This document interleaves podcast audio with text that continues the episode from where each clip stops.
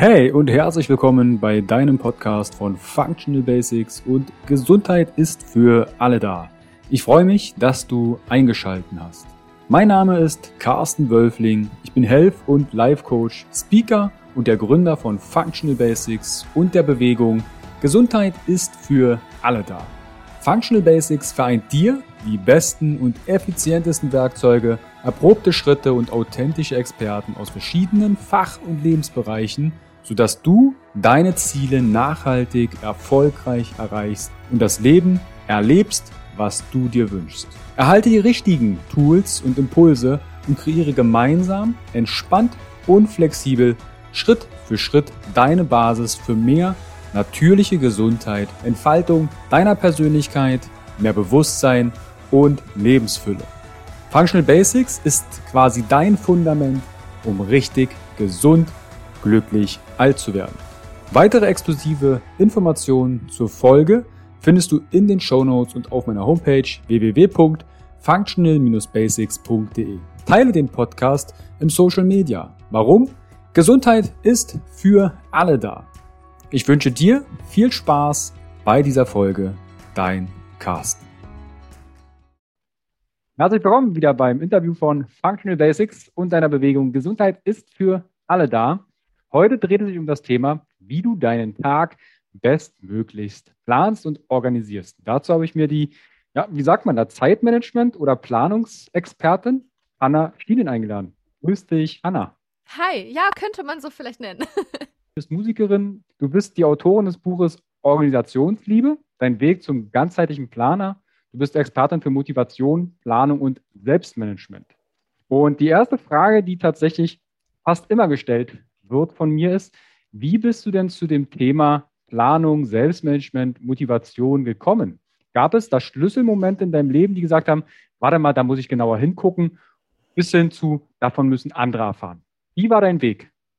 Also ich war immer schon sehr ehrgeizig und auch sehr organisiert, würde ich sagen. Ähm, ich habe schon in der Schulzeit immer die Hausaufgabenhefte gefüllt und so weiter, war da ganz fleißig.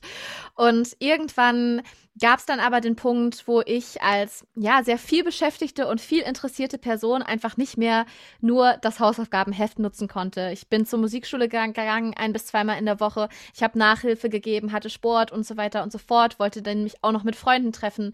Da hat das nicht mehr so wirklich funktioniert und dann habe ich schon relativ früh angefangen, Kalender für mich zu nutzen. Die haben aber auch nicht so hundertprozentig zu mir gepasst und deswegen habe ich die immer versucht, so ein bisschen abzuwandeln, Seiten reinzukleben, für mich anzupassen. Und ähm, das hast du ja gerade schon gesagt, ich bin Musikerin.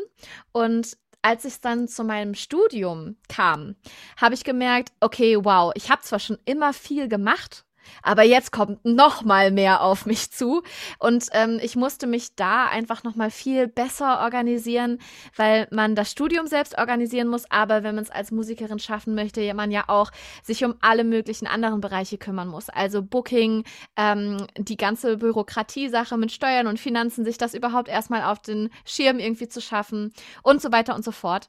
Und das hat sich mit der Zeit einfach so entwickelt, dass ich mich da immer mehr reingearbeitet habe und dass ich vor allem auch meinen Planer, das ist so mein absolutes Planungstool, ja, verbessert habe und auf mich angepasst habe. Und in, ja, vor so ungefähr einem Jahr ähm, habe ich dann gedacht, komm, starte doch mal einen Instagram-Kanal dazu. Vielleicht kannst du deine Tipps teilen. Dich fragen immer mal wieder Freundinnen, ähm, wie du das alles überhaupt irgendwie so schaffst. Und dann habe ich gedacht, das könnte anderen auch helfen, Mehrwert bieten. Und so ist dann der Account gestartet.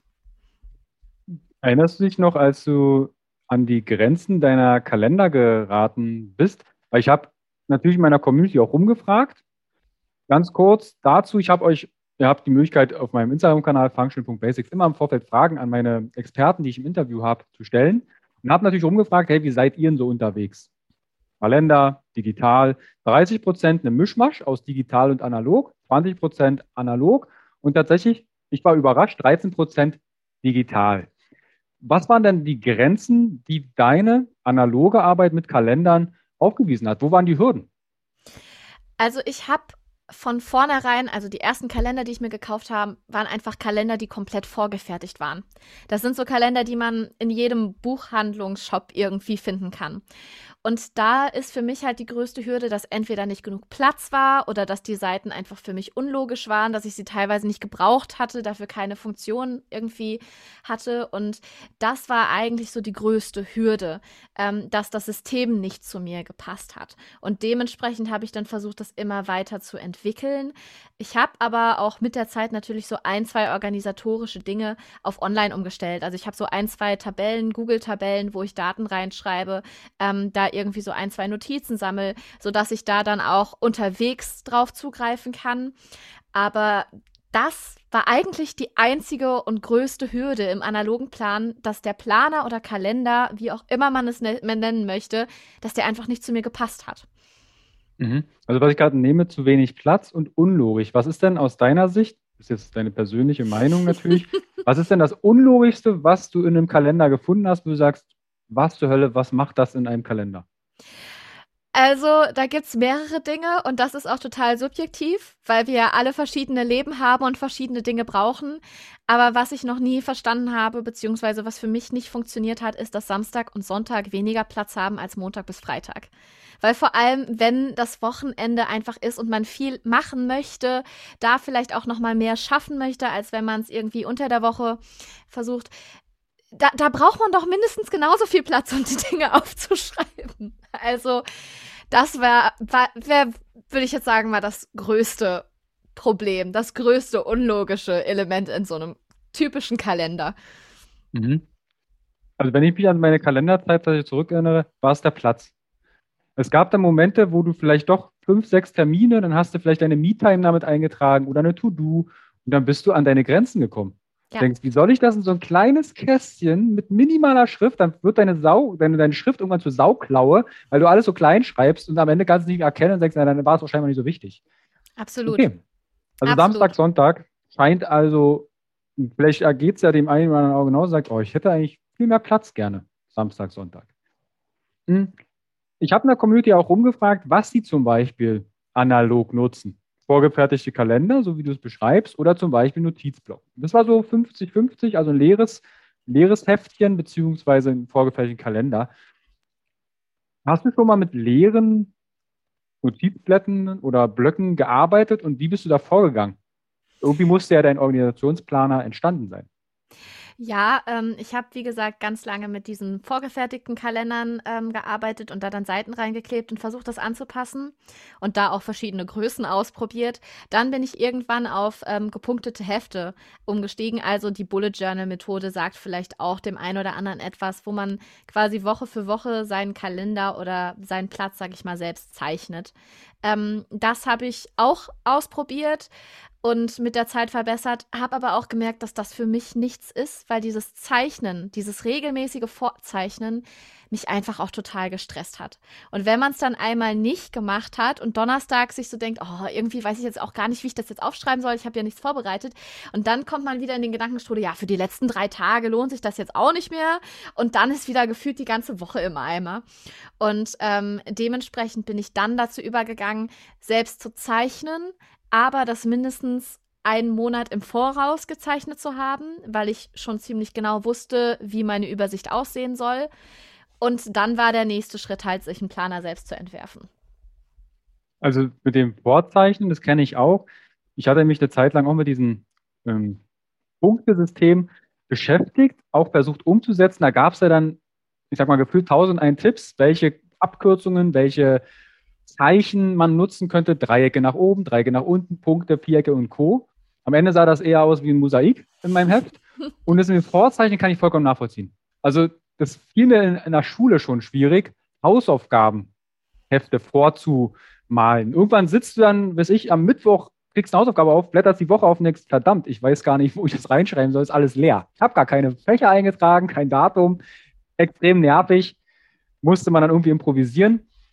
Wie ging es dann weiter? Was war der erste Schritt für dich, deinen persönlichen Planer zu entwickeln? Ich habe, ähm, wie gesagt, über die Jahre viele verschiedene Systeme ausprobiert und habe für mich mal zusammengeschrieben, was ich überhaupt möchte, was ich brauche. Also ich bin ein Mensch, ähm, der eine Monatsübersicht braucht und ich liebe eine Quartalsübersicht, um meine Quartalsziele aufzuschreiben. Ich mag die Jahresübersicht sehr, weil ich auch als Musikerin ähm, mal gut ein Jahr im Voraus plane, welche Hochzeiten anstehen. Ich mag die Wochenübersicht, ich mag aber auch die Tagesübersicht. Und ich habe fast nirgendwo einen Kalender gefunden, wo die Wochenübersicht und eine Tagesübersicht für die jeweiligen Tage halt drin waren. Und dann habe ich mir Vorlagen quasi designt, ähm, habe auch ganz bewusst gesagt, ich möchte alles auf einem Haufen haben, also möglichst alles, was ich irgendwie an Informationen brauche, ob Termine oder To-Dos oder Notizen oder mein Haushaltsbuch, das möchte ich alles in meinem Planer finden. Habe mir dann ein System ausgedacht, habe zum Beispiel bei meiner Tagesübersicht ähm, ist quasi so eine Zeit, also die eine Hälfte zeigt die Zeit an, von 7 bis 21 Uhr. Und auf der anderen Seite steht dann eine To-Do-Liste, die aber auch nicht nur dann nur eine To-Do-Liste ist, wo man alles aufschreibt, sondern wo man direkt priorisiert. Und da habe ich mir Gedanken drüber gemacht, habe das dann in einem Programm digital designt und habe das dann als PDF einfach drucken lassen bei dem ersten Online-Buchanbieter, den ich irgendwie im Internet gefunden habe. Also ganz unkompliziert. Du bist jetzt eigentlich schon fast ein paar Techniken, ne? To-Do-Listen hast du mit drin, Priorisierung, dann Dinge, die für dich wichtig erscheinen, Haushaltsübersicht. Was ich gerade mir aufnotiert habe, ist, dass du eine Wochenübersicht mit Tagesansicht hast. Als ich meinen eigenen Planer, ich war auch mal, habe dann auch mal rum experimentiert und wollte genauso auch. Ich wollte meinen Wochenfokus, zum Beispiel dreimal die Woche Training, so und so und Aufstehen, Meditation und, und, und. Das wollte ich auf einen Blick haben. Und zeitgleich wollte ich meine Tagesansicht haben. Was habe ich gemacht? Ich habe ein Tagesblatt gemacht und oben Wochenfokus drauf gedruckt. Jetzt musste ich aber den Wochenfokus auf jeder Seite draufschreiben für sieben Tage. Fand ich absolut nervig. Irgendwann habe ich das dann sein lassen. Und habe dann überlegt, vielleicht kann ich den Wochenfokus auch als Einlageblatt quasi kreieren und habe das dann wie als Seitentrenner reingelegt in die Tage und habe den Wochenfokus immer oben gehabt. Und am Ende konnte ich quasi Feedback mir einholen, abhaken oder sagen, okay, das übernehme ich für die nächste Woche. Wie hast du das denn gelöst mit Wochenübersicht und Tagessicht auf einem, auf einem Blatt? Also ich habe tatsächlich die Wochenübersicht als eine Doppelseite und dann jeweils ähm, zwei Tage als eine weitere Doppelseite. Dann ich trage das in den meisten Fällen auch doppelt ein. Das ist für mich gar nicht schlimm. Es ist für mich quasi eine Möglichkeit, nochmal intensiver zu reflektieren, was jetzt die nächste Woche ansteht. Es gibt da aber verschiedene Möglichkeiten. Entweder könnte man zum Beispiel sagen, okay, ich nehme ja auch einen Notizblock, der wirklich nur für die Aufgaben jetzt gerade ansteht und da kombiniert das mit der terminlichen Übersicht. Man könnte aber auch zum Beispiel sagen, wenn man wirklich nur den Wochenfokus, also nur so ein paar Notizen haben möchte, die man wirklich die ganze Woche übersehen möchte, dass man das entweder einklappbar macht oder dass man zum Beispiel die anderen Seiten ähm, kürzt. Also, dass man einen kleinen Teil quasi rausschneidet und äh, der Wochenfokus dann an der Seite ist. Also, ich, ich glaube, das muss man bildlich sehen, um es verstehen mhm. zu können. Aber so, dass ähm, der Wochenfokus immer zu sehen ist. Und ähm, da gibt es ganz viele Möglichkeiten. Dutch Store ist da so das ähm, Schlagwort, falls jemand das interessant findet und googeln möchte. Mhm. Dutch Store? Ja. Schreibe ich mit äh, in die Show Notes. Ich bin in, in, in einen Druckershop gegangen, habe meinen quasi ausgedruckt und dann auch jede Tagesseite gekürzt. Dachte ich, ey, 365 Seiten muss ich jetzt oben abschneiden. Ich glaube, das war der längste Nachmittag, den ich dort verbracht habe mit der Schneidmaschine. Immer jedes Einzelne, dann war das schief und ach, also so richtig typisch, typisch selbst gemacht sah das Ding aus. Übelst dick, übelst fett. Ich habe dann äh, ähnlich wie du für jeden Tag quasi ein Blatt ich hatte ein Quartal, das war ungelogen, für die, die das Video sehen, das Buch war bestimmt eine Ring, Ringheftung, war bestimmt vier Zentimeter dick. Für ein Quartal. Ich habe die dickste Ringheftung genommen, die haben mich echt angeguckt und gesagt, das willst du jedes viermal mir ausdrucken, zuschneiden und ringen lassen? Ich sage, ja, ich weiß noch nicht. Es kann sein, dass ich bei einem Quartal bleibe. es blieb bei einem Quartal. Ähm, was ich gerade entnehme ist, ne, du hast quasi die Wochenübersicht, die Tagesansicht für dich entsprechend angepasst. Was, was ist für dich noch wichtig in einem organisierten Planer? Abgesehen jetzt vom Haushaltsübersicht zum Beispiel. Also ich habe ähm, meinen Planer, für diejenigen, die jetzt das Video sehen, ich halte das einfach mal in die Kamera. Mein Planer besteht quasi aus zwei Heften, die dann mit einer Hülle zusammengehalten werden. Und vorne sind ganz viele Seiten drin, die ich über mehrere Jahre nutze. Also zum Beispiel meine Studienübersicht, ähm, alles mögliche Geburtstage, Daten, die sich quasi nicht verändern. Und der zweite Teil ist mein Kalenderteil, sage ich jetzt mal. Der gehört auch zu meinem Planer, aber da sind dann halt die wirklichen Termine und die dazugehörigen To-Dos drin. Diese Unterteilung finde ich unglaublich praktisch, weil man dann Zeit spart und nicht alles immer neu aufschreiben, zeigen, zei ja, zeichnen muss. Was mir sonst bei dem Planer auch unglaublich wichtig ist, ist, dass man den Fokus nicht auf seine Ziele verliert. Dass man immer wieder daran ähm, erinnert wird, Selbstmanagement-Techniken, die man schon kennt, anzuwenden, wie zum Beispiel das Priorisieren. Das kann man gut machen, indem man direkt schon eine To-Do-Liste vorfertigt und sagt Priorität A oder 1, 2, 3, ähm, sodass man automatisch darüber dazu gezwungen wird, drüber nachzudenken, okay, was ist denn jetzt gerade überhaupt wirklich wichtig? Oder dass ähm, man nicht nur am Anfang des Jahres Ziele definiert, Jahresziele, sondern diese Ziele auch schon in der Monatsübersicht und in der Wochenübersicht runterbrechen kann. Also bei mir ist bei jeder ähm, Monatsübersicht quasi ein Element, wo steht, das sind meine Jahresziele und davon leite ich jetzt die und die Monatsziele ab. Und genauso ein anderes ähm, Detail gibt es dann auch in der Wochenübersicht, sodass da nur Wochen, äh, Monatsziele und daraus werden dann die Wochenziele abgeleitet steht. Und ähm, solche Kleinigkeiten helfen einem einfach ungemein, den Fokus beizubehalten und sich nicht im Laufe des Jahres zu verlieren und zu sagen, ja, sag mal, was war jetzt eigentlich nochmal mein Jahresziel? Was wollte ich eigentlich machen? Was hatte ich eigentlich vor? Mhm. Also das ist quasi das Jahresziel was ich mir vielleicht am 1.1. aufschreibe. Ihr könnt übrigens die auch am 2.1. und am 3.1. aufschreiben oder im Juni. Juli ist total boogie, wann ihr die auftreibt. Aber wichtig ist, dass ich das Ziel dann runterbreche und vielleicht in Wochenziele aufnotiere und sage, hey, das ist der nächste kleinste Schritt, den ich machen kann, um meinem Ziel näher zu kommen. Ganz genau. Am besten wäre es natürlich, wenn ihr Ziele, also das ist auch eine Sache, die ich unbedingt mitgeben würde, trennt die Planung von der Umsetzung. Wenn ihr euch einen Jahresplan machen möchtet, nutzt die zwei Zeit zwischen den Weihnachtstagen und dem neuen Jahr, um da wirklich zu reflektieren, zu gucken, wo will ich überhaupt hin, was sind Ziele, die mich dann dabei unterstützen. Setzt euch die, macht euch schon einen Plan für die nächsten Wochen, ähm, also für die ersten Wochen im Jahr, sodass ihr quasi den Anstoß findet, überhaupt loszulegen. Ähm, und dann könnt ihr am 1.1 ersten oder zweiten ersten oder wann auch immer ihr mit der Arbeit im Jahr beginnen möchtet, direkt loslegen. Dann habt ihr einen konkreten Plan und ähm, seid nicht direkt ich sag jetzt mal überfordert, weil ihr sagt, okay, ich muss jetzt planen und direkt loslegen. Nee. Trennen ist da unglaublich ähm, wichtig und auch wirkungsvoll. Mhm. Du hast gerade Selbstmanagement-Tools genannt, die dem mhm. einen oder anderen vielleicht geläufig ist. Da hast du Prioritäten erwähnt. Und zuvor kam mal das Thema To-Dos. Ich habe zum Beispiel aus der Community eine Frage ähm, bezüglich auch To-Dos, dass die irgendwann auch sehr frustrierend sein kann. Also ich kenne das auch. Man ist dann hochmotiviert am Tag früh und schreibt alle To-Dos auf. Und dann guckst du abends zurück und denkst, was zur Hölle, ich habe nur vier von den 40 geschafft. Wie frustrierend. Der Tag war ja überhaupt nicht produktiv. Ich bin ja so ineffizient. Wie gehst du denn mit To-Dos um?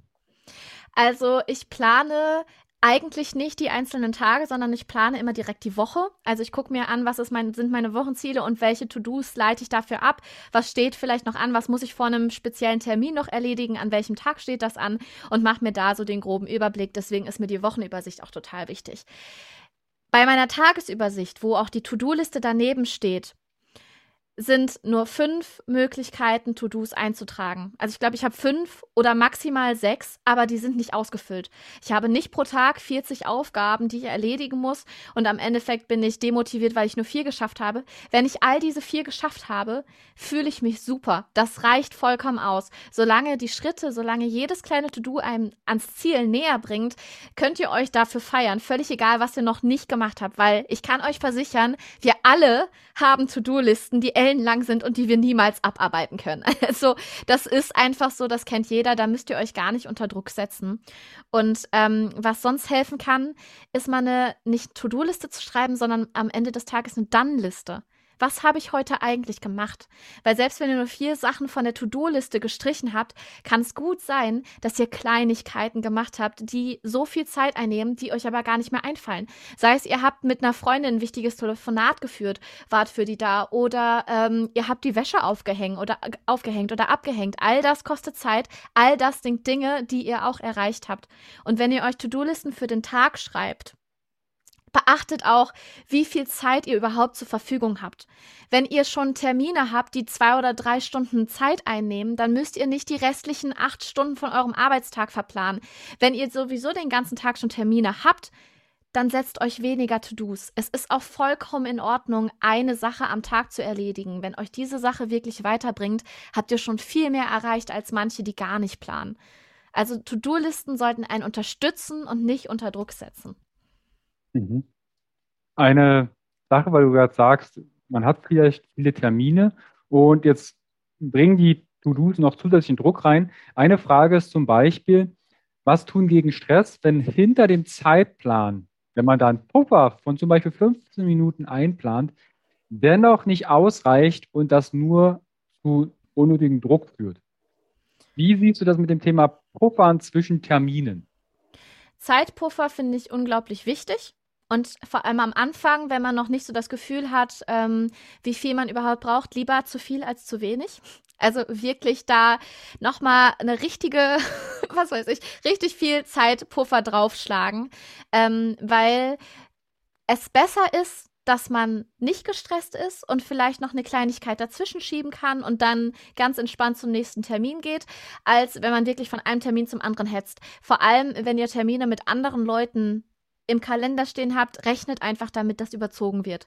Rechnet damit und dann schlagt nochmal Zeitpuffer drauf. Ihr werdet es euch später danken. Wenn ihr schon total gestresst in der Situation seid, würde ich sagen, okay, was ist überhaupt der Status quo? Muss ich jetzt wirklich zum nächsten Termin hetzen und kann nichts anderes verschieben? Also kann ich daran nichts ändern? Ist das festgelegt? Dann okay, dann seid ihr jetzt in der Situation, dann ist das doof. Ähm, aber wenn es nur um To-Dos geht, ganz konkret sagen, okay, welche To-Dos sind jetzt gerade wirklich, wirklich wichtig? Welche bringen mich jetzt gerade weiter? Welche kann ich nicht verschieben? Welche kann ich nicht delegieren? Was muss ich jetzt gerade machen? Dann ist das eure oberste Priorität. Die erledigt ihr dann noch für den Tag, wenn es wirklich gar nicht anders geht. Aber sonst lieber mehr Zeitpuffer einplanen, die To-Do-Listen kurz halten, damit, wenn sowas passiert, ihr nicht so den Stress habt, die Aufgaben noch am nächsten Tag erledigen zu können. Also rechnet lieber damit, dass ihr vielleicht für den Anfang 60 Prozent eurer Zeit verplant, 40 Prozent Unvorhersehbares passiert und dementsprechend so viel Zeitpuffer einplant. Mhm. Ja, also mehr ist je besser als zu wenig, wie ich ja. entnehme. Und weil wir gerade bei dem Thema Stress sind, es gibt eine Frage aus der Community, wie verhindere ich, dass der Plan oder die Planung zusätzlich stresst, wenn man nicht alles schafft? Also die Erwartungen nicht erfüllt. Hast du da vielleicht noch einen Impuls, auch wenn das eine kleine Zusammenfassung von dem ist, was du gerade gesagt hast? Also ich nehme gerade ne, nicht zu viel vornehmen, mehr Zeitpuffer, aber wenn jetzt der Plan doch einfach zu viel Stress verursacht. Also erstmal müsst ihr nicht alles alleine schaffen. Es gibt ganz viele Situationen, wo ihr nach Hilfe fragen könnt. Ähm, und dass da vielleicht Freunde oder Arbeitskollegen oder wie auch immer, also worauf auch immer gerade diese Stress-Überforderungssituation äh, zu beziehen ist, nehmt euch die Hilfe und ihr müsst nicht alles schaffen. Ihr dürft euren eigenen Anspruch ein bisschen runterschieben. Zweitens, wenn ihr wirklich total gestresst seid, versucht euch einen Überblick zu verschaffen. Man hat, man ist dann in der Situation, dass man sagt, oh, ich kann mir jetzt nicht noch eine Stunde Zeit nehmen, einfach mal alles aufzuschreiben. Ich muss arbeiten, ich muss arbeiten. Aber je mehr man in diesem Mindset ist, desto mehr versucht man nur Dinge abzuarbeiten und verliert den Blick für das große Ganze. Man verliert den Überblick und merkt vielleicht im Nachhinein, dass man sich in Aufgaben verloren hat, die man eigentlich gar nicht unbedingt hätte machen müssen, die nicht so wichtig sind. Und dementsprechend alles aufschreiben, alles aufschreiben, was euch irgendwie in den Sinn kommt und danach erstmal Ordnung reinbringen. Und mhm. dann könnt ihr euch einen Plan erstellen. Und allein, wenn ihr das einmal vor euch stehen habt und das sich nicht nur in eurem Kopf abspielt, habt ihr definitiv mehr Klarheit und mehr Motivation, weil ihr die nächsten Schritte definieren könnt. Mhm. Also Überblick verschaffen und nach Hilfe fragen. Man muss nicht alles selber machen. Ist auch ein stressverstärkender Gedanke. Ich muss alles selber machen. Das geht voll nach hinten los. Das habe ich in einigen Podcast-Folgen schon erwähnt. 2011, als mich ins Burnout gebracht hat, hatte ich auch das Gefühl, ich muss alles selber machen und dann kommt noch oben drauf, ich muss es auch noch perfekt machen. Das oh, geht ja. sehr nach hinten los. Ja, es muss nicht perfekt sein. Ähm, ja. Für diejenigen, die jetzt dazu hören und mit Perfektionismus vielleicht ein Problem haben, guckt euch mal das Pareto-Prinzip an. Die 80-20-Regel. Ähm, das stellt ganz gut dar, dass wir nicht immer 100% geben müssen und das Ergebnis trotzdem gut wird. Und die Leute bewerten euch nicht anhand von den Möglichkeiten, was ihr in eurem Kopf habt, was ihr noch alles hättet machen können und was noch besser sein könnte, sondern die Leute sehen das Ergebnis. Und wenn das Ergebnis gut ist, dann interessiert die nicht, was ihr noch alles hättet machen können. Mhm. Pareto verlinke ich euch, habe ich mal einen Artikel drüber geschrieben. Ist hilfreich, weil es ist ja auch ein Tool. Ähm, ich habe das dann tatsächlich, ich musste da wirklich in mich gehen, sagen, okay, möchte ich mit diesen weniger Prozent leben? Da kommen auch ein paar Glaubenssätze hoch, die man vielleicht angehen darf. Aber Pareto ist ein schönes, schönes Tool, um einer zu werden. Es muss nicht perfekt sein. Ja, man muss sich ja auch nicht so steif auf diese 80-20-Situation ähm, festigen. Man kann auch sagen, okay, ich gebe jetzt, keine Ahnung, 70 Prozent. Oder wenn einem die Aufgabe wirklich komplett wichtig ist, dann kann man auch mal 100 Prozent geben. Aber im Vordergrund steht halt, dass man wieder hier sich darüber Gedanken macht, okay, was ist mir wirklich so unglaublich wichtig? Was welche Konsequenzen sind mir auch so wichtig, dass es sich lohnt, 100 Prozent meiner Energie zu geben? Und für welche Aufgaben würden vielleicht auch 60 Prozent reichen oder 70 Prozent? Ich ähm, wende das total gerne bei Hausarbeiten an, ähm, weil ich das Prinzip tatsächlich schon echt ein paar Mal gesehen habe, also an mir beobachten konnte, ich habe nicht 100% meiner Energie gegeben. Ich hätte noch anderes schreiben können. Ich hätte noch mehr Leute nach etwas fragen können. Und trotzdem wurde die Hausarbeit mit einer 1, irgendwas bewertet. Also macht euch dann nicht so den Stress. Mhm. Muss ich dann vielleicht auch eingestehen, wenn man das Gefühl hatte, man hat 80 Prozent gegeben oder 70 und es ist vielleicht ein Ergebnis rausgekommen, was euch nicht befriedigt oder sagt, hey, das ist nicht gut. Sind es wirklich 80 Prozent gewesen oder waren es vielleicht dann doch plus 40? Auch das einzuschätzen. Wann sind 100 Prozent? Wann sind es 0 Prozent oder 50 Prozent? Aber das, denke ich, kommt mit der Erfahrung und auch dem spiegeln, je nachdem, ob ihr jetzt eine, eine Arbeit abgeben müsst oder ein Projekt beendet. Mhm. Absolut. Hast du da vielleicht noch das ein oder andere Prinzip, gerade wenn es um das Thema Selbstmanagement geht oder Planung? Weil ich habe im Hinterkopf zum Beispiel noch ähm, die Eisenhower Matrix. Oh ja, das, das mag ich total gerne. Könnt, könntest du zu der einmal etwas sagen, was das ist? Weil nicht jeder hat die schon mal gehört. Klar, also die Eisenhower Matrix, ähm, die ist quasi ein Tool, um zu priorisieren. Und sie unterscheidet zwischen vier Kategorien. Einmal wichtig und dringend, also dass es wichtig und dringende Aufgaben gibt, Aufgaben, die wichtig und dringend sind. Dann gibt es nur Aufgaben, die nur wichtig sind, Aufgaben, die nur dringend sind und Aufgaben, die weder wichtig noch dringend sind. Und eigentlich kann man jede Aufgabe, die man irgendwie auf einer To-Do-Liste hat, in eine von diesen Kategorien unterteilen. Und er sagt ganz klar, Aufgaben, die weder wichtig noch dringend sind, die kann man eigentlich streichen. Weil wenn sie nicht wichtig sind, dann sind die Konsequenzen, wenn sie nicht gemacht werden, auch nicht unbedingt groß. Wenn sie nicht dringend sind, warum sollte man sich dann überhaupt damit beschäftigen? Dann müsst ihr eigentlich wirklich nichts machen. Aufgaben, die wichtig und dringend sind, also die beide Kriterien erfüllen, das sind meistens Krisensituationen. Also zum Beispiel, dass ihr morgen eine Hausarbeit abgeben müsst und erst eine Seite geschrieben habt oder irgendwie sowas in der Art. Das sind Aufgaben, die sofort erledigt werden sollten und die wahrscheinlich in den meisten Fällen auch wirklich nur ihr erledigen könnt. Ziel ist es, niemals die Aufgaben an diesen ähm, Punkt, sage ich jetzt mal, kommen zu lassen.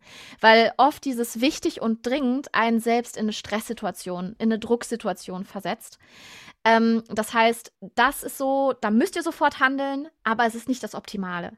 Wichtig sind die wichtigen Aufgaben. Wichtig heißt Aufgaben, die uns wirklich an unser Ziel bringen, die uns an unsere Vision bringen, die uns weiterbringen, die wirklich, ähm, ja, wichtig für uns als Person sind. Wichtig. Das ist, da muss man sich echt Gedanken drüber machen, was für mich wirklich wichtig ist. Aber diese Aufgaben sollten danach erledigt werden, weil wir das Ziel haben, niemals wichtig und dringende Aufgaben zu haben. Also die Aufgaben sollten auf jeden Fall dann auch auf eurer Prioritätsliste ganz, ganz, ganz weit oben stehen. Und dann gibt es ja noch die Kategorie von den nur dringenden Aufgaben. Das sind zum Beispiel meist Kleinigkeiten wie, keine Ahnung, irgendeine Mail kommt rein. Ihr müsstet darauf jetzt schnell reagieren, aber eigentlich hat das keine großen Auswirkungen. Es ist also nicht wichtig, müsst ihr nicht unbedingt machen. Oder ähm, das sind Aufgaben wie zum Beispiel, ähm, ja, Haushalt. Haushalt machen, in welcher Form auch immer, Staubsaugen, könnt ihr delegieren. Könnt ihr zum Beispiel an Staubsaugerroboter delegieren, könntet ihr eine ähm, andere Haushaltshilfe delegieren. Das ist so die zweite Möglichkeit, äh, die letzte Möglichkeit von den Aufgaben. Genau. Mhm. War jetzt doch länger. naja, aber so hat man jedes Kästchen zumindest schon mal gehört. Wenn man jetzt eine To-Do-Liste entsprechend durchgeht, und sich das, die Eisenhower Matrix, das sind ja quasi vier Kästchen, die man genau. vor sich sieht, oben links, wichtig, dringend. Ne? Und dass man dann weiß, okay, wo schreibe ich jede To-Do rein? Und ich finde es sehr, sehr cool, dass du auch gesagt hast, welche To-Dos bringen mich zum Ziel. Und wir sind sehr häufig entweder in wichtig und dringend. Ah, ich muss morgen die Hausarbeit abgeben, habe noch gar nichts gemacht, muss mir noch einen Hefter besorgen oder ach, das setzt unter Druck. So schön. Und dieses Feld sollte bestmöglich immer leer bleiben. Ja, darunter leidet auch die Qualität. Wenn ihr euch mhm. selber Stress macht, könnt ihr euch nicht so sehr in die Aufgabe vertiefen und euch die äh, Zeit dafür nehmen, die bestmöglich zu erledigen. Das heißt, die Sachen sind ja wichtig, die sind euch ja wichtig. Im besten Fall bringen sie sich näher an euer Ziel. Und da wollt ihr natürlich das bestmögliche Mö ähm, Ergebnis auch abliefern. Und sobald das dringend ist, ist das für viele halt nicht mehr ganz so einfach. Und dementsprechend tut ihr euch da selbst einen Gefallen, wenn ihr wichtige Aufgaben vor einer Deadline erledigt. Mhm. Wie gehst du denn mit bei Selbstmanagement, wie ich mich selbst plane? Wie gehst du denn mit deinem eigenen Zeitmanagement um. Persönlich mag ich den Begriff Zeitmanagement nicht, weil jeder hat ja 24 Stunden. Ja. Und die vergehen für dich wie für mich, für jeden Zuschauer, Zuhörer genauso schnell. Ja. Es hat was mit Selbstmanagement zu tun. Aber wie managst du denn dich selbst im Fluge der Zeit? Also ich bin tatsächlich eine Person, die ganz viele Projekte hat und die auch gerne parallel laufen.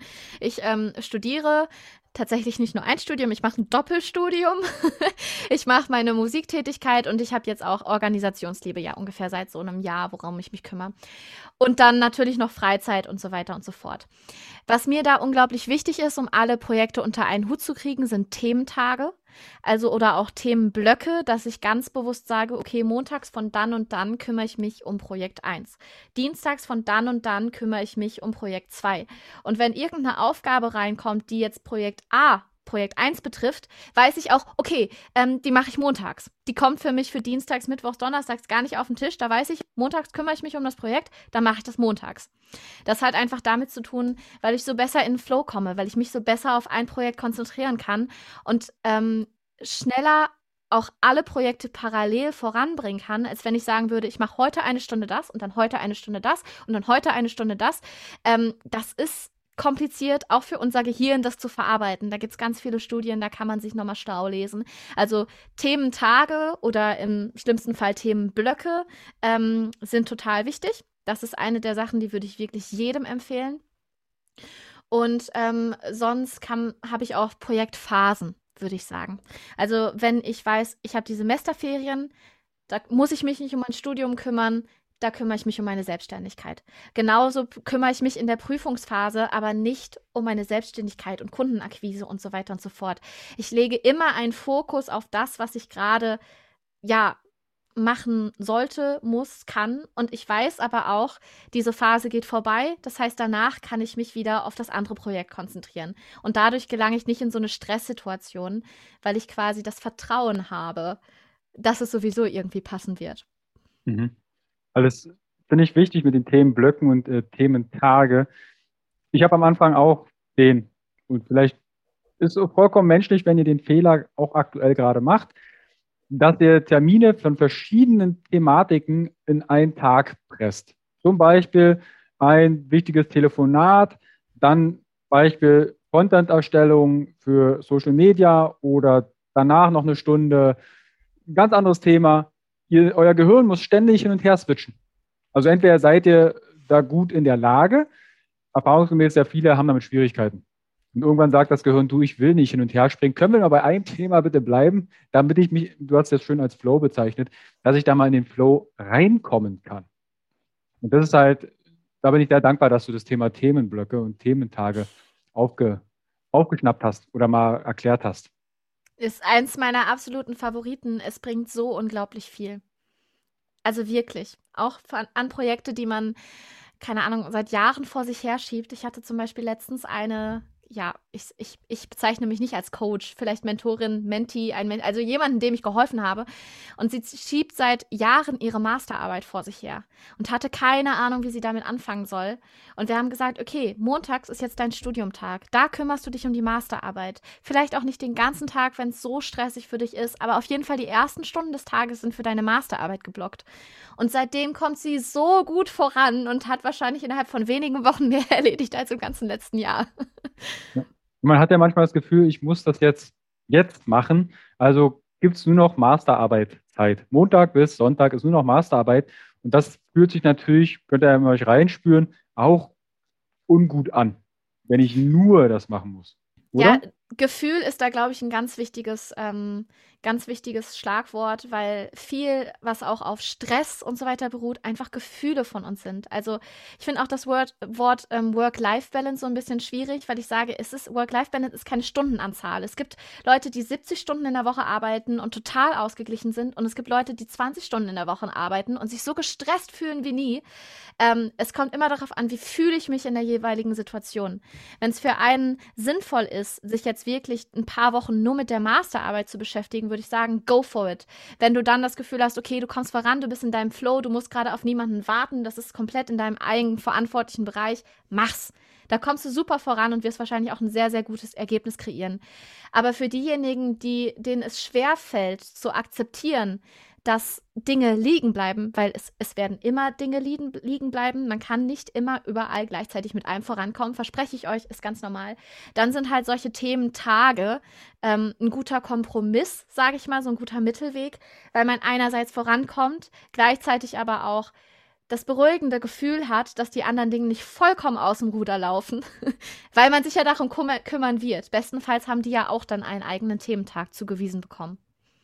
Ja, also probiert das gerne mal aus mit den Thementagen. Da fällt mir aber tatsächlich eine Frage aus der Community an oder ein. Wie plane ich Beruf, Freizeit und Familie ein, ohne dass jemand zu kurz kommt? Weil das könnte mit Thementagen jetzt schwierig werden. Montag ist Job, Dienstag Me-Time und Mittwoch gucke ich mal, ob es den Kindern gut geht. Wie würdest du jetzt zum Beispiel in, diesen, in dieser Frage umgehen? Wie kann ich das alles in einen, in einen Plan packen? Das ist natürlich eine ganz wichtige Frage, weil ich glaube, dass das alle von uns, alle von uns betrifft. Ähm, erstmal würde ich sagen, plant ganzheitlich. Also wenn ihr einen Planer, ein Planungssystem vor euch habt, in welcher Form auch immer, digital oder analog, macht euch eine Übersicht, wo ihr die Woche seht und wo ihr wirklich alles reinschreibt, alle Termine. Nicht nur die beruflichen Termine, sondern auch die privaten Termine. Ver äh, markiert die am besten farblich. Also ich mache Freizeit zum Beispiel immer grün. Ähm, ein bestimmtes Arbeitsprojekt hat von mir, keine Ahnung, braun, ein anderes Arbeitsprojekt pink, lila, keine Ahnung. Aber so, dass ich sofort weiß, okay, da arbeite ich, das sind die Farben in der Woche quasi, die mir Arbeit symbolisieren. Und gleichzeitig sehe ich dann, okay, was für Zeit habe ich direkt schon mal für, für Freizeit eingeplant. Plant Freizeit mit als erstes ein. Lasst es nicht hinten überfallen, weil wir brauchen Pausen, wir brauchen die Zeit, um uns aufzuladen. Da habt ihr absolut jetzt, ich sag jetzt mal, ich erteile euch die Berechtigung, euch nicht nur auf, ähm, nee, die, nicht Berechtigung, die Erlaubnis, euch nicht nur auf Arbeit zu konzentrieren, sondern euch auch auf die Freizeit zu konzentrieren und da schon von Anfang an Phasen einzuplanen. Ähm, ihr könnt auch pro Woche gucken, okay, wo liegt gerade mein Fokus? Es ist vollkommen normal, ähm, dass nicht alle Wochen gleich aussehen. Es gibt Zeiten, da müsst ihr euch für eine Woche irgendwie auf die Arbeit konzentrieren. Aber Danach die Woche könnt ihr euch vielleicht mehr auf eure Familie, auf eure Freunde, auf euch selbst konzentrieren. Das ist die Hauptsache. Es muss nicht alles gleichzeitig im Gleichgewicht sein, sodass alles komplett gleich aussieht. Das wird nie passieren. Weil wenn man sich einen Schritt in eine Richtung bewegt, ist man natürlich einen Schritt weiter als in der anderen. Das heißt, es geht darum, so ein bisschen hin und her zu switchen.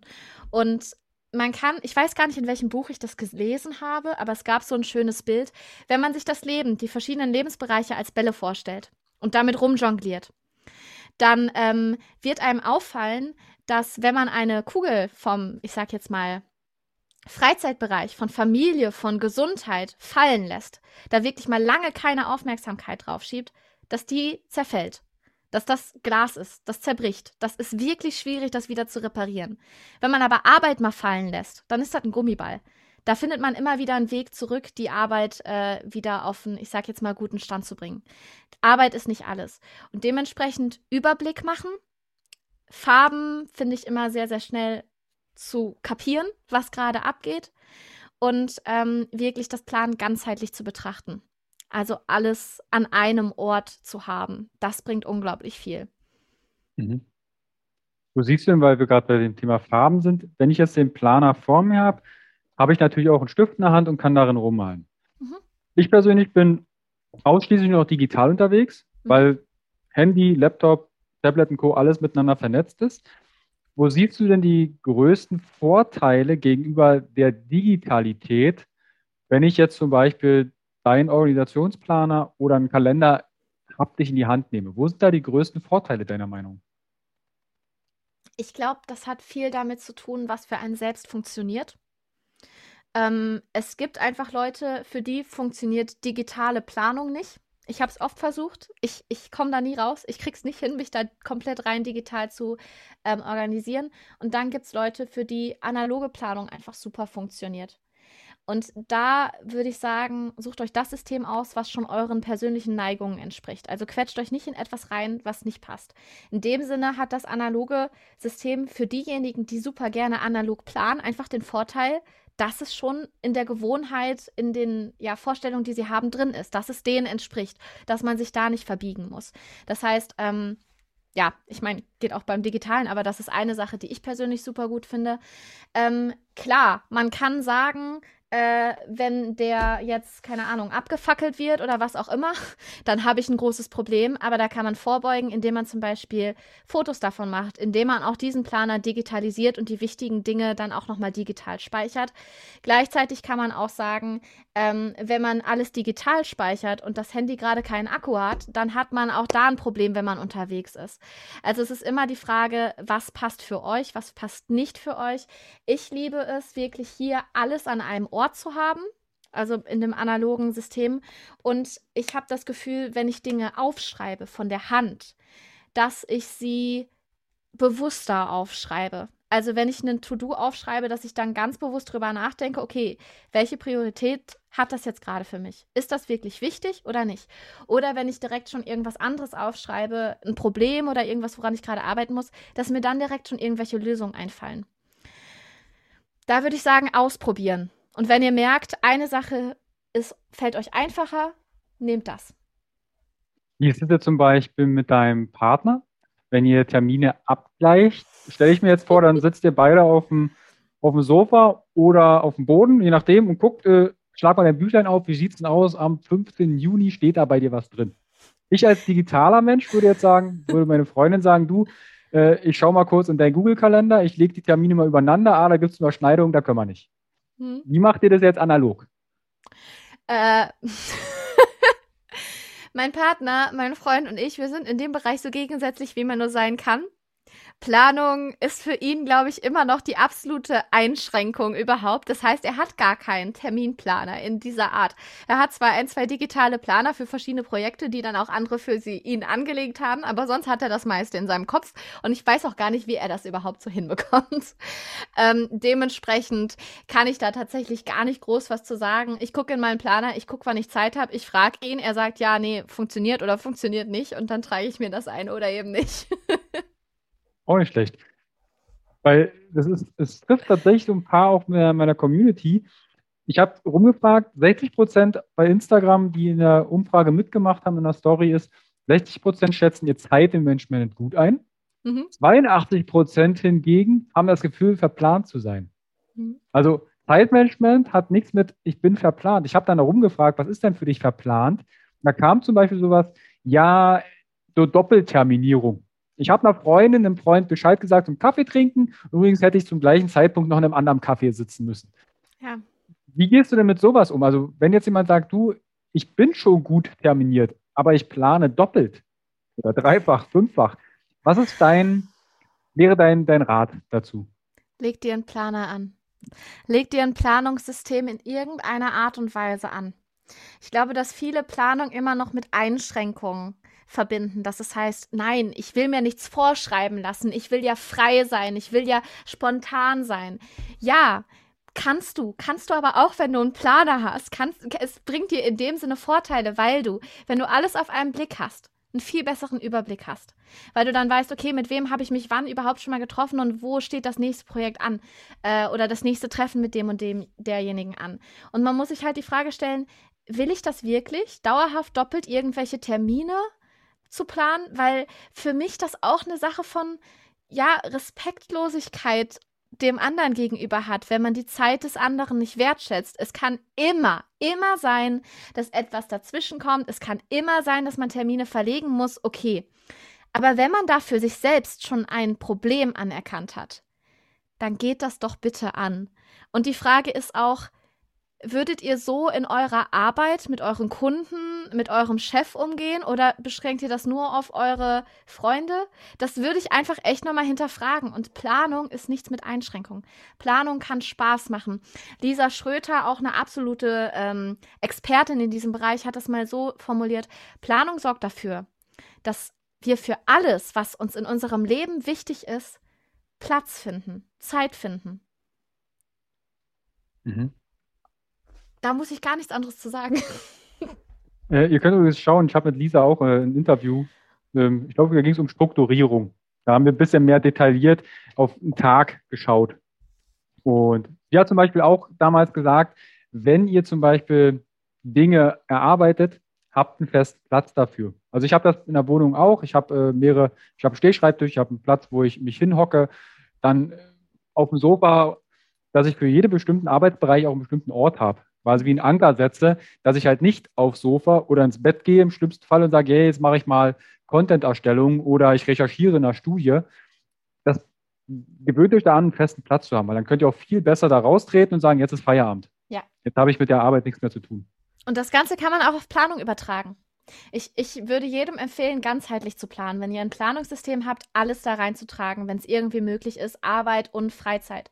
Weil ähm, es genauso gut vorkommen kann, dass ihr sagt, okay, normalerweise ich, arbeite ich bis 17 Uhr, ähm, aber an diesem einen Tag habe ich wohl einen Termin, der geht bis 18 Uhr. Man hat das bis 18 Uhr aber nicht im Kopf, verabredet sich dann für 17 Uhr und dann, hm, ja. Mhm.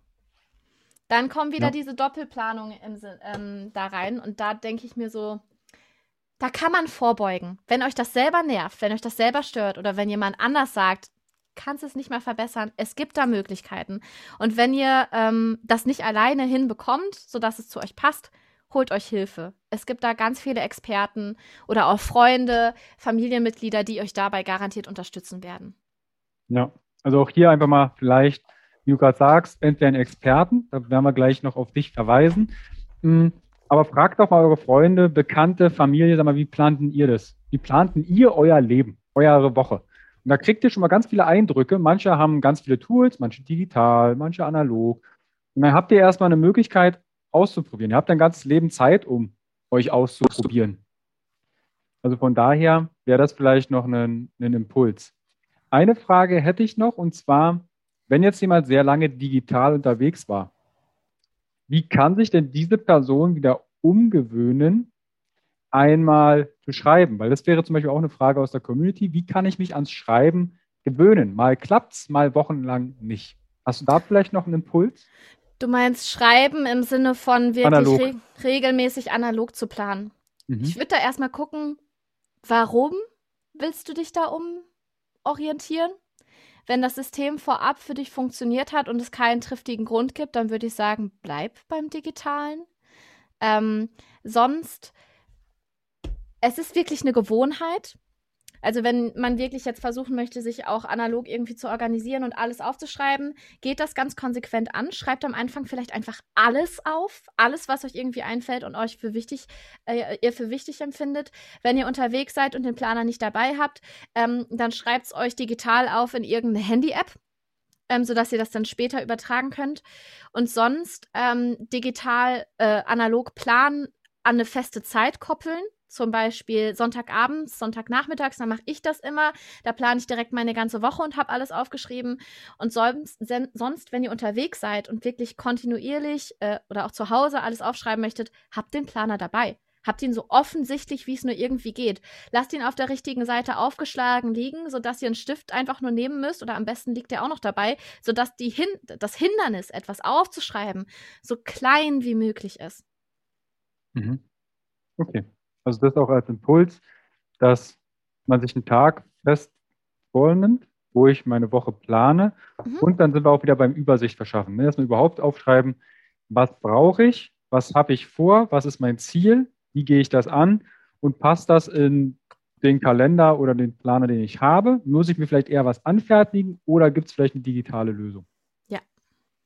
Du hast ja vorhin gesagt, dass wenn jetzt jemand sagt, boah, ich komme hier nicht weiter, ich habe ja alles, Pareto-Prinzip, Eisenhower Matrix, alles schon probiert, das wird alles nichts.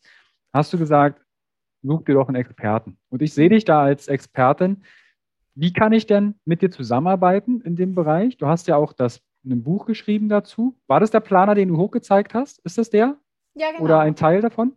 Ja, genau. Also der Planer, den ich quasi dann auch selbst entwickelt habe, ist halt dieser Teil für mhm. mich. Das ist quasi ein Jahr. Ein halbes Jahr. Mhm. Wochen- und Tagesübersichten zusammen sind ganz schön zeiteinnehmend. Finde ich aber gar nicht schlimm, ähm, den Planer selbst zu drucken. Ich glaube, das hat 20 Euro gekostet und es gibt auch sechs Monatsplaner, die 20 Euro oder 40 Euro kosten. Das ist jetzt nicht das Problem. Ähm, wenn man das nur für ein Quartal oder für ein halbes Jahr macht oder so, gibt es einem das natürlich auch die Möglichkeit, das System laufend zu verbessern, Kleinigkeiten zu ändern. Und dementsprechend wird er sich definitiv auch im Laufe der Jahre noch verändern. Mhm. Wo, wo finde ich denn das Buch?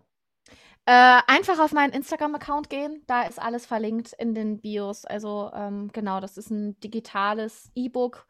Ähm, kann man digital lesen, kann man sich auch ausdrucken, wie man möchte. Mhm. Besteht da die Möglichkeit, kann ich da auch digital was eintragen? Oder wie würde das jetzt digital laufen? Also ich könnte mir jetzt vorstellen, ein E-Book immer auszudrucken.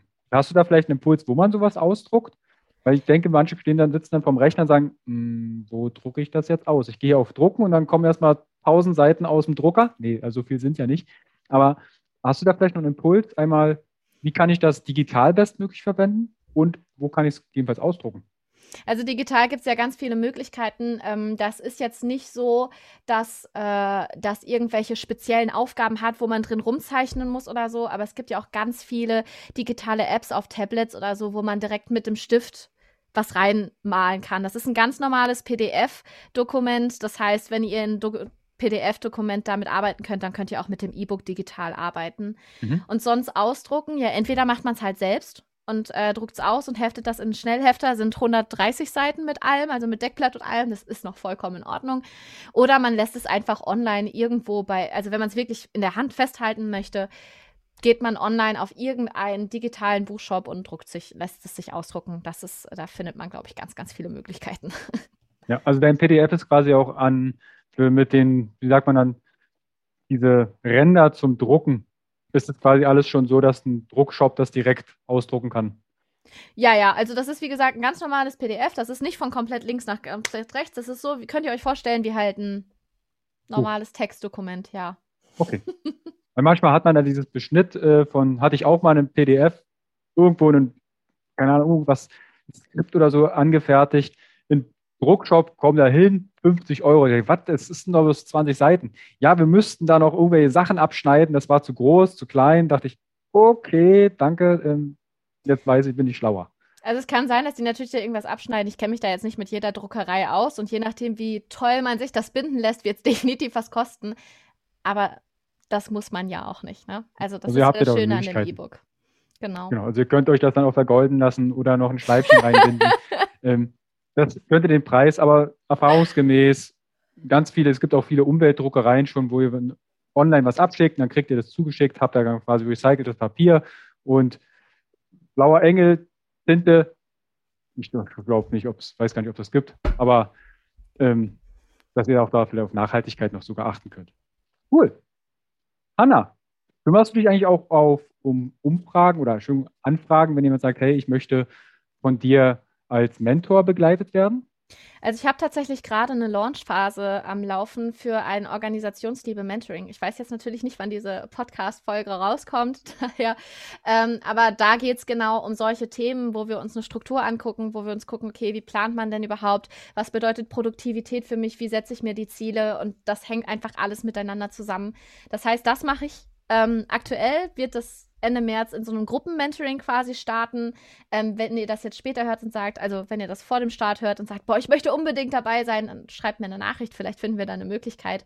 Ähm, sonst so eins zu eins habe ich bisher noch nicht angeboten, will ich aber nicht ausschließen. Also wenn ihr da Interesse dran habt und wenn ihr denkt, ja, komm, gib mal ein paar Impulse, dann schreibt mir einfach und wir finden da bestimmt was. Mhm. Also verlinke ich euch natürlich auch alles in den Show Notes, falls ihr das später hören solltet, dann nehmt einfach mit Hanna Kontakt auf und denke, sie ist da auch offen für alle Vorschläge, beziehungsweise ihr findet da ein Arrangement. Cool. Hanna, ich danke dir vielmals für die vielen Impulse in dem Bereich, wie kann ich mich bestmöglich planen und organisieren am Tag. Nicht nur Tage, sondern Woche, Jahr, Quartal. Also vielen, vielen lieben Dank für die Ja, vielen, vielen Dank dir, Carsten, dass ich dabei sein durfte. Hat super viel Spaß gemacht, mit dir zu quatschen. Cool, das freut mich. An die Zuschauer und Zuhörer, checkt bitte alles ab. Also ich verlinke euch natürlich auch Instagram, Homepage, E-Book und, und, und. Klickt euch da durch und wenn ihr mit Hanna Kontakt aufnehmt, würde ich mich wahnsinnig freuen. Sagt einfach, hey, liebe Grüße von Carsten. Dann kann sie zumindest zuordnen, ah, das, ihr habt den Podcast oder das Interview gehört. Und dann hat das einfach eine bessere Zurückverfolgung. Vielen lieben Dank. Und Danke dann hören wir uns bald wieder. Bis bald. Ciao, Hanna. Hi und vielen lieben Dank für dein Vertrauen und deine kostbare Zeit. Mit dem Podcast von Functional Basics schiebe ich meine Gesundheitsrevolution Gesundheit ist für alle da weiter an. Wenn dir die Folge gefallen hat, dann bewerte meinen Podcast gerne bei iTunes. Du hast kein iTunes? Kein Problem. Mach einen Screenshot vom Podcast und teile diesen gern in Social Media, wie zum Beispiel Instagram und verlinke mich mit functional.basics und nutze den Hashtag Gesundheit ist für alle da. Teile gern den Podcast und Gesundheit mit deinen Freunden und Bekannten. Warum? Gesundheit ist für alle da. Du hast Anregungen für weitere Folgen oder Fragen? Dann schreibe gern an info at functional-basics.de mit dem Betreff Podcast und ich melde mich sehr gerne bei dir zurück. Du wünschst dir mehr Gesundheit, Lebensqualität und Performance im Beruf und Leben? Dann unterstütze ich dich als Coach sehr gerne. In den Show Notes findest du einen Link, wo du dein kostenfreies Beratungsgespräch mit mir vereinbaren kannst. Du bist Unternehmer möchtest mehr über die Gesundheit und Performance für deine Mitarbeiter erfahren oder organisierst Events? Als Speaker und Trainer gestalte ich für dich interaktive und abwechslungsreiche Seminare, Workshops und Vorträge rund um artgerechte Gesundheit und Performance. Du möchtest von zu Hause mehr über deine Functional Basics erfahren? Dann melde dich für meinen Functional Basics Guide an und erhalte noch mehr Einblicke in die Welt natürlicher, der Gesundheit und Performance. Ich wünsche dir einen wundervollen Tag. Dein Carsten.